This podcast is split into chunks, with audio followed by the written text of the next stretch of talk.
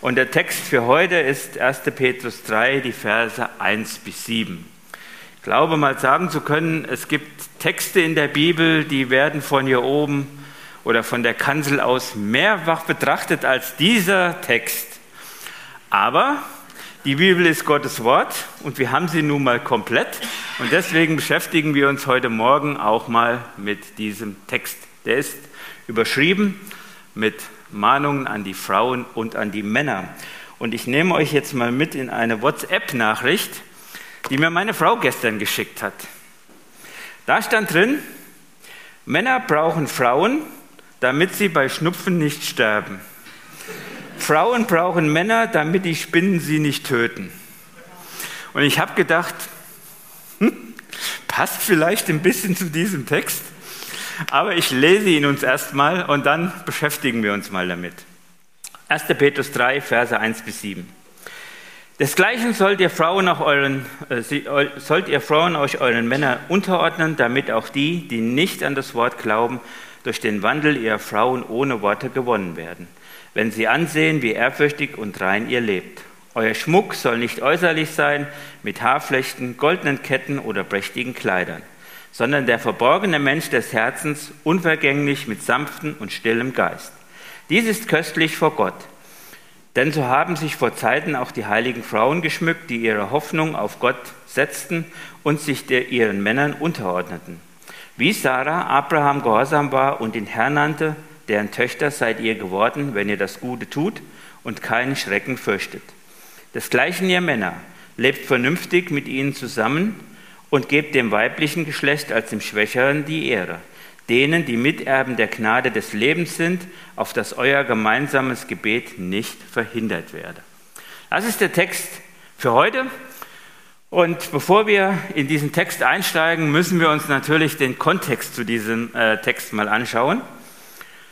Und wir haben in den vergangenen Wortbetrachtungen gehört, dass ja Petrus an fünf Gemeinden in Kleinasien schreibt und er schreibt auch an Christen, die in der sogenannten Diaspora leben. Das tun fast alle Christen heute, also die in einem nichtchristlichen Umfeld leben. Und Petrus schreibt an diese von Gott erwählten Christen und bereitet sie ein Stück weit darauf vor, dass es eine Verfolgung geben wird.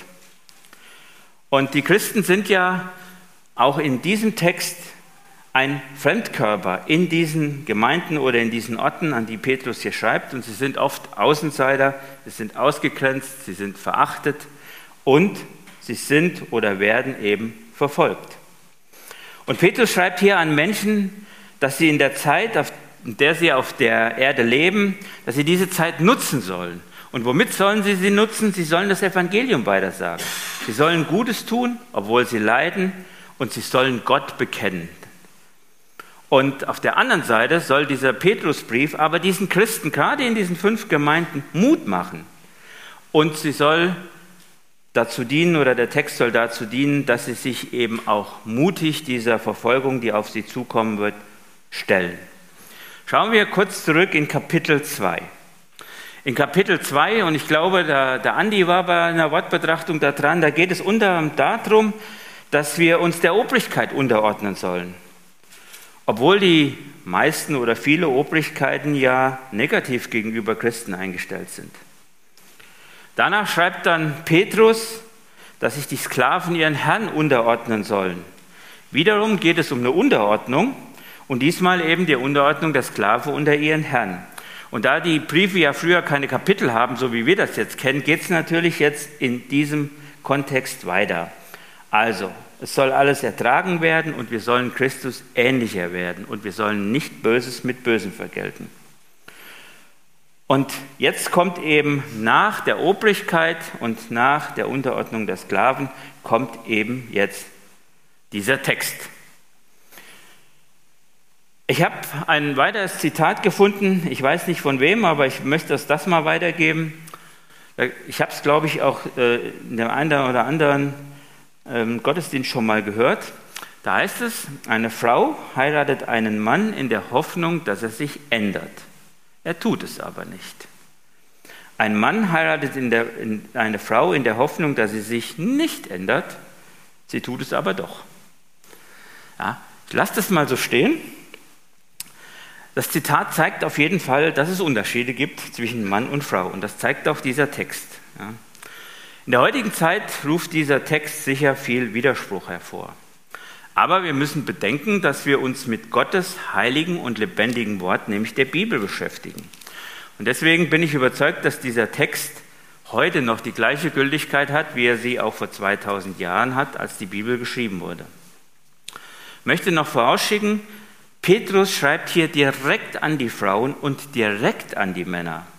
Es ist also nichts, was wir von dem anderen fordern sollten, sondern hier wird die direkte Ansprache gewählt. Und ich möchte auch vorausschicken, das Thema steht nicht alleine in der Bibel. Es gibt ja Texte, die kommen irgendwie nur genau einmal vor. Ich mache euch zwei oder drei Beispiele. Epheser 5, Vers 21 oder aber Kolosser 3, Vers 18, Titus 2, Vers 5. Ihr könnt das mal lesen. Auch da geht es um die Beziehung zwischen Mann und Frau. Und schauen wir uns jetzt mal diesen Text an. Gehen wir mal von Vers 1 an nach unten und ich möchte das heute einfach mal versweise tun. Also, Vers 1, desgleichen sollt ihr Frauen, so fängt das Ganze an. Und dieses Wort desgleichen oder auch in anderen Übersetzungen lesen wir ebenso. Desgleichen sollen sich die Frauen also den Ehemännern unterordnen, wie vorher die Christen unter die Obrigkeit und die Sklaven unter ihre Herren. Also das bezieht sich auf dieses Kapitel 2. Und jetzt müssen wir uns natürlich mit diesem wichtigsten Wort beschäftigen, was hier in diesem Text steht, nämlich das Wort unterordnen. Was macht man in der heutigen Zeit? Wir suchen uns erstmal eine Definition aus. Und ich habe äh, eine Definition natürlich im Internet gefunden. Ich lese sie mal vor. Was bedeutet unterordnen? Den anderen höher achten als sich selbst. Das ist eine wirklich kurze, aber knackige Definition. Und das, schreibt Petrus hier, sollen diese Frauen hier tun. Es geht also um Respektieren, es geht um Ehren. Und dieses Wort unterordnen beinhaltet auch das Wort Ordnung. Da kommt es her. Und es geht also hier darum, dass sich die Frauen einfügen sollen in eine Ordnung der Ehe und eben daraus nicht ausbrechen sollen. Und jetzt dürfen wir was nichts verwechseln. Also unterordnen hat nichts, und ich betone mal nichts mit Unterwürfigkeit oder Unterdrückung zu tun. Also das muss man fein auseinanderhalten. Und es geht auch natürlich um die Frage, ja, wem soll ich mich denn hier unterordnen? Wir lesen das weiter. Die Frauen sollen sich unterordnen ihren eigenen Ehemännern. Und wenn wir den Text weiterlesen, steht da auch noch ganz explizit, den Ehemännern, die nicht gläubig sind. Also es geht hier nicht darum, dass die Frauen sich allen Männern auf dieser Erde unterordnen, sondern ihren eigenen Ehemännern. Und da kommt natürlich schon die Frage auf, wenn man sowas liest, hm, stört uns das? Oder ärgern wir uns über diese Verse? Wenn wir das tun, dann würde ich einfach mal behaupten, ist unser Denken ein Stück weit von Zeitgeist geprägt. Und zwar mehr vom Zeitgeist als von dem Heiligen Geist. Weil, wenn wir uns über Gottes Wort ärgern, dann müssen wir uns bewusst sein, dass es hier nicht gegen irgendwen geht, sondern wir streiten gegen den Schöpfer höchstpersönlich. Wir streiten gegen Gott, der es uns hier so aufgeschrieben hat und der es uns angeordnet hat. Es geht um die Ordnung, die nicht wir Menschen geschaffen haben, sondern Gott selbst schuf diese Ordnung. Und was ist das jetzt für eine Ordnung? Das ist eine Ordnung, in der der Ehemann in der Familie der Leiter sein soll. Er trägt die Führungsverantwortung und die Ehefrau soll sich dieser Leitung unterstellen. Wir kennen Unterordnung ganz stark im militärischen Bereich. Je höher der Dienstgrad, desto höher die Verantwortung. Und so wird im Militärischen für Ordnung gesorgt. Einer muss die Verantwortung tragen. Wir sehen das auch im Berufsleben. Auch da muss einer die Verantwortung tragen. Oder in Teilen der Politik. Ich mache auch da ein Beispiel. In Deutschland ist es so, dass der Bundeskanzler die sogenannte Richtlinienkompetenz hat. Vielleicht habt ihr das alle schon mal gehört. Das heißt, wenn es irgendwelche Diskussionen gibt, bewegen wir uns links, rechts oder gehen wir in die Mitte, hat der Bundeskanzler die sogenannte Richtlinienkompetenz und er gibt vor, wie es weitergeht. Die Bibel lehrt uns, dass Gott, und das ist auch wichtig, Mann und Frau gleichwertig geschaffen hat. Eine Degradierung oder Abwertung der Frau wäre aus meiner Sicht sogar Sünde. Aber gleichwertig heißt eben nicht, dass sie die gleichen Aufgaben von Gott bekommen haben. Das klassischste Beispiel hier überhaupt ist, Männer können keine Kinder kriegen, Frauen schon. Ja, und wir können da noch mehrere Beispiele finden. Das können wir auch nicht ändern. Das hat Gott so zugeteilt. Die Verantwortung liegt also beim Mann und das bedeutet, das ist auch wichtig, dass die Männer einmal vor Gott erscheinen müssen und Rechenschaft ablegen müssen, wie das Familien- und Eheleben aussah. Wir kennen das in der Bibel, wir finden das an der anderen Stelle auch nochmal, nämlich die Ältesten. Die müssen ebenso Rechenschaft ablegen über die Gemeinde, der sie vorstanden und wie sie die Gemeinde geführt haben. Und das Wort unterordnen heißt in diesem Falle eben das zu akzeptieren. Ich erkenne an, was Gott von mir möchte. Das ist Verehrung Gottes. Und das bedeutet nicht, dem Mann mehr zu gehorchen als Gott. Wenn der Mann also verlangt, Gott nicht zu gehorchen, dann sollen natürlich auch die Frauen das nicht tun. Und wir müssen hier noch erklären, in der damaligen Zeit war es im römischen Reich äh, so, dass der Mann die Religion für die ganze Familie bestimmt hat und sie wählen konnte. Also eine nicht ganz einfache Situation für die Frauen, wenn sie gläubig wurden und lebten dann eben in einem Haushalt, wo der Mann nicht gläubig war. Deswegen nochmal, Paulus sagt nicht, ordne dich deinem, Klei, äh, deinem gläubigen Ehemann unter. Nein, das gilt äh, generell und hier in diesem Falle eben ganz bewusst um die ungläubigen Ehemänner. Und warum? Na, damit diese Ehemänner für Gott gewonnen werden können. Das ist doch das Ziel, was uns Petrus hier zeigt. Und ich glaube, wir können uns alle vorstellen, wenn wir das mit Gewalt versuchen, dann ist es keine Unterordnung mehr.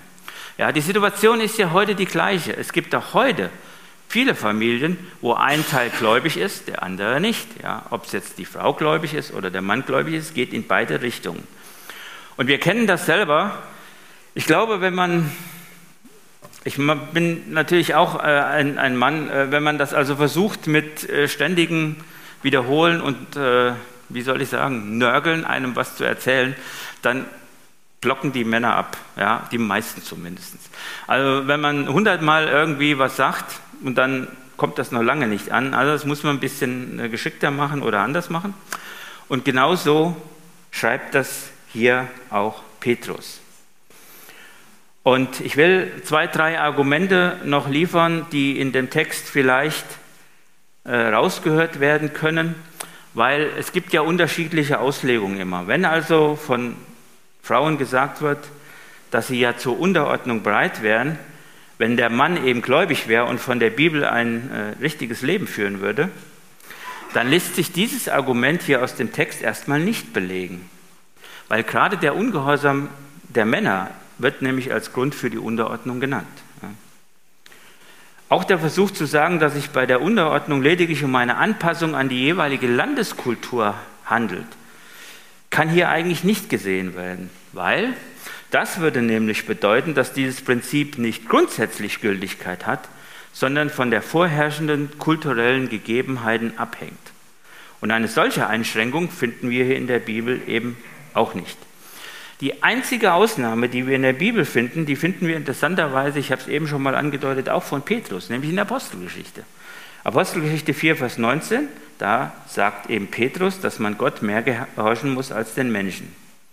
Also, das Prinzip ist klar, zwingt also ein, äh, ein Mann eine Frau zu Dingen, die deutlich gegen ein Gebot der Bibel verstoßen, so ist sie in diesem Falle natürlich nicht gezwungen, ihrem Mann zu gehorchen. Also man muss das schon schön auseinanderhalten.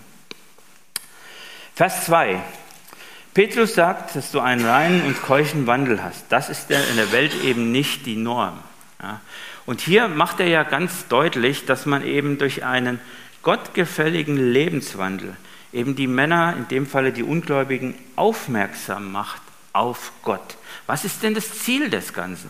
Das Ziel des Ganzen, das lesen wir in den ersten beiden Versen, ist es doch, dass diese Männer für Gott gewonnen werden. Und mit Blick auf die Uhr noch kurz zu Vers 3. Da geht es ja um Schmuck, um Zierde und um Schönheit. Ja. Ich mache einmal ein krasses Beispiel. Wenn ihr in der Ehe morgens aufwacht, die Frau ist wunderschön, liegt im Bett, dann ist kaum euer erster Satz, Schatz, du siehst heute wieder so gut aus, ich werde Christ. Ja. Das kommt wahrscheinlich nicht und das wird auch eher selten passieren. Um was geht es denn hier natürlich? Es geht natürlich hier nicht darum, dass ich mich nicht schminken darf. Es geht hier nicht darum, dass ich mir keine äh, schönen Kleider kaufen darf und so weiter und so fort. Ja. Selbst im, in, im Altertum war das alles schon bekannt.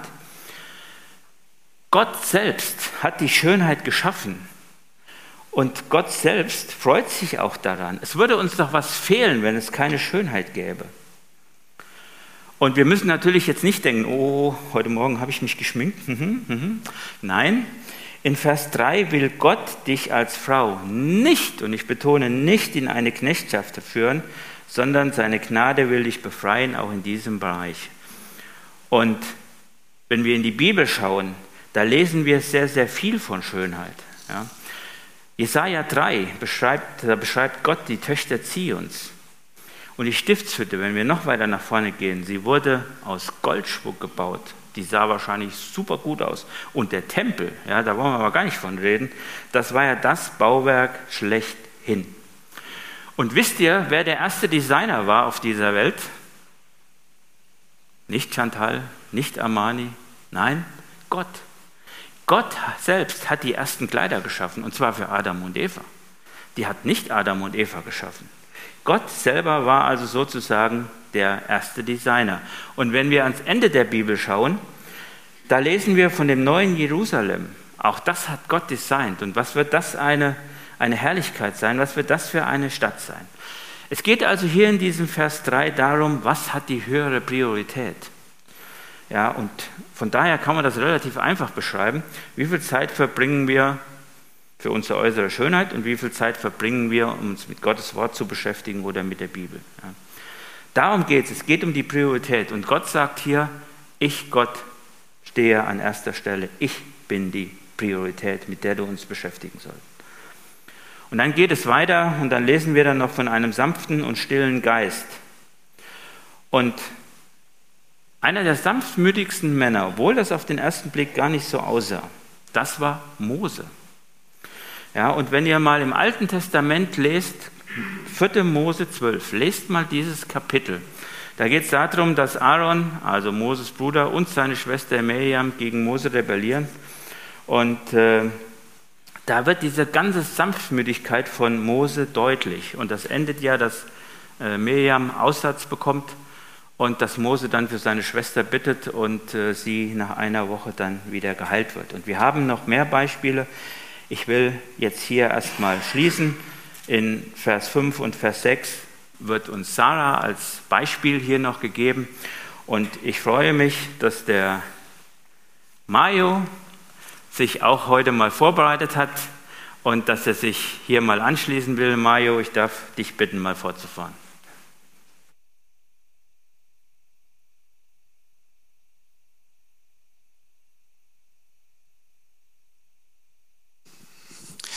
Ich habe lange überlegt, ob ich gerade zu diesem Thema meine erste Teilnahme an der Wortbetrachtung machen soll.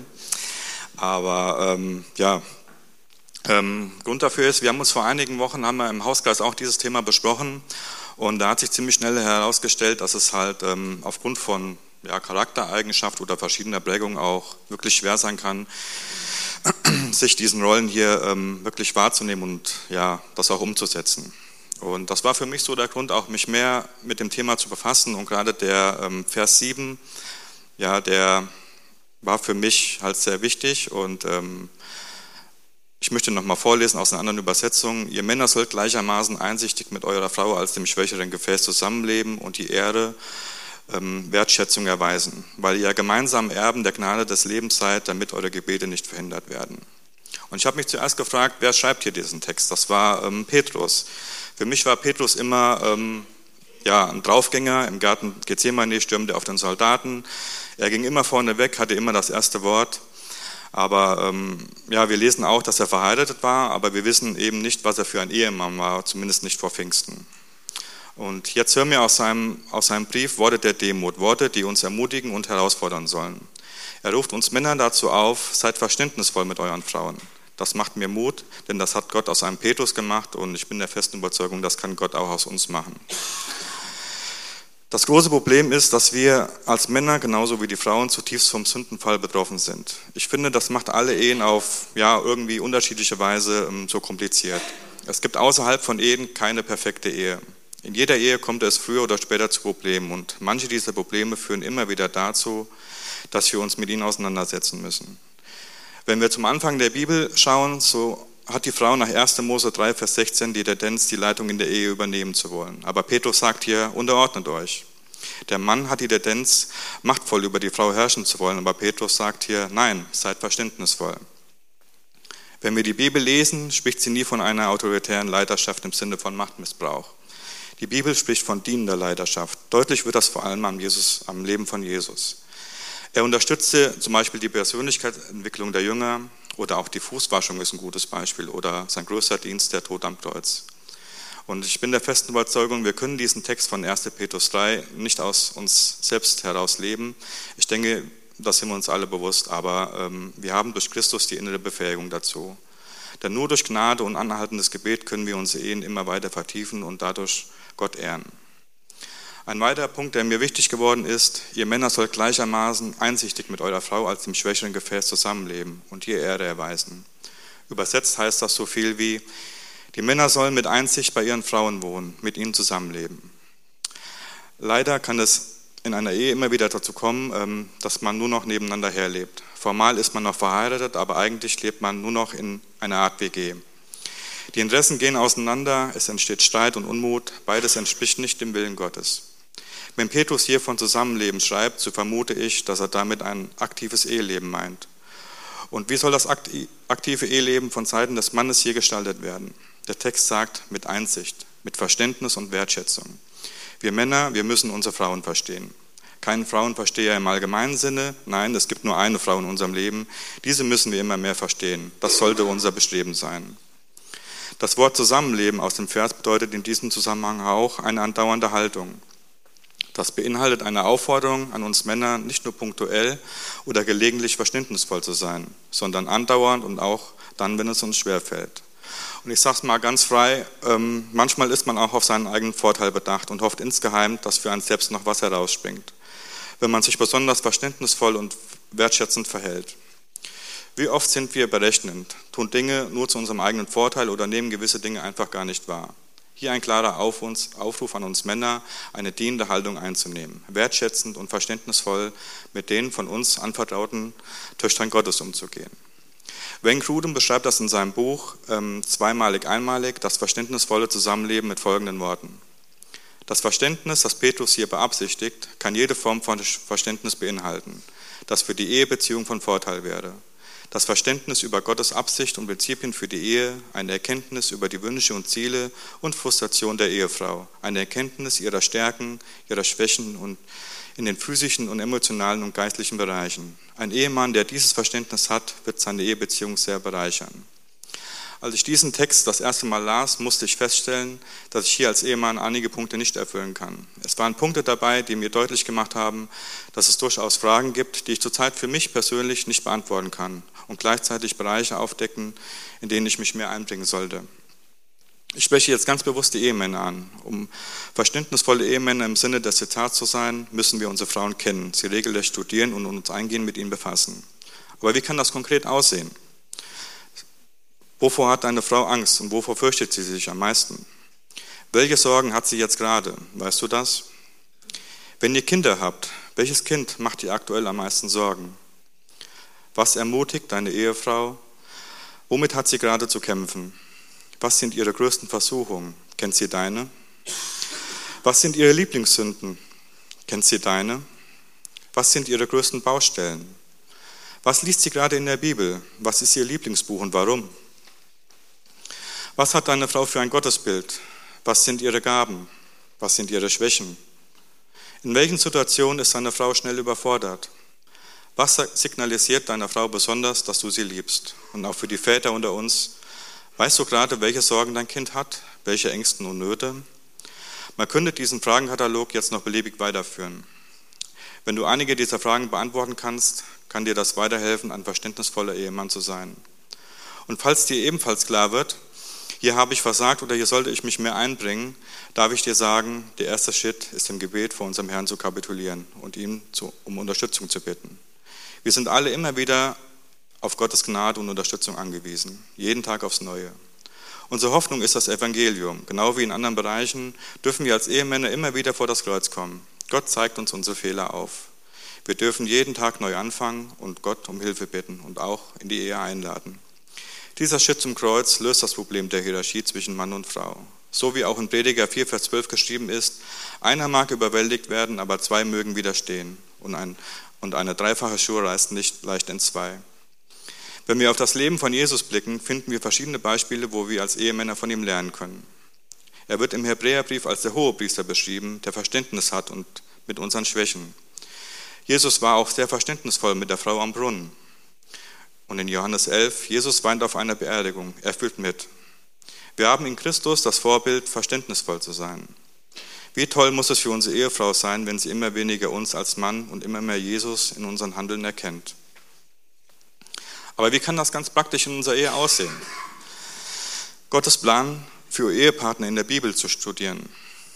Und studiere deine Frau wie dein Beruf, wie dein Hobby. Häufig stecken wir so viel Energie, so viel Zeit in die Arbeit oder in unsere Hobbys, um persönliche Erfolge oder Anerkennung zu bekommen. Aber warum können wir nicht diese Zeit und Kraft nachhaltig in unsere Ehe investieren? Wo seht ihr Sünden bei eurem Partner? Sprecht darüber in liebevoller Weise.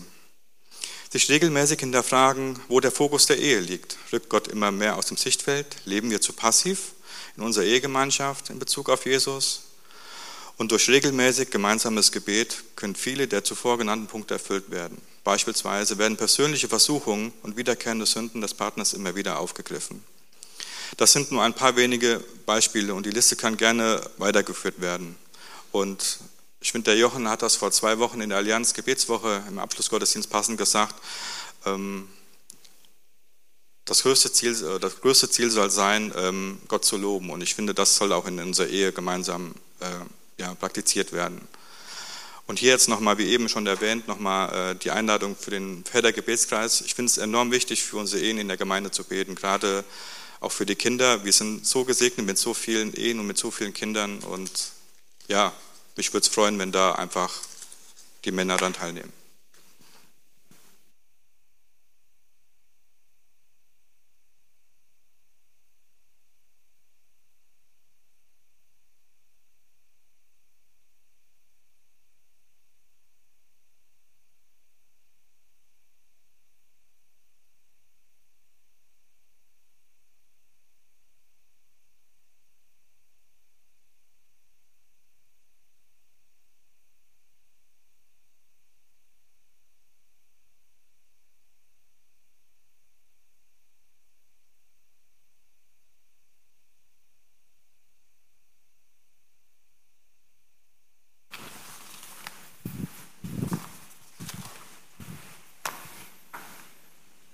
Tja, wenn keiner mehr möchte, wir haben heute noch Abendmahl, dann darf ich äh, erstmal Mario dir vielen Dank sagen. Das erste Mal ist nie einfach und das auch noch bei einem schwierigen Text. Respekt. Ja, macht Lust auf mehr. Und äh, ich finde immer, die, die Wortbetrachtung, das gibt es ja bei uns, ich weiß nicht, 50 Jahre, 100 Jahre, keine Ahnung. Äh, ich finde immer, das ist eine tolle Geschichte, dass man sich dann auch mal beteiligen kann und auch mal einfach die unterschiedlichen Themen, Gedanken zu einem bestimmten Bibelabschnitt hört. Herzliche Einladung jetzt zum Abendmahl. Wir wollen gemeinsam Abendmahl feiern. Der Andi wird es übernehmen.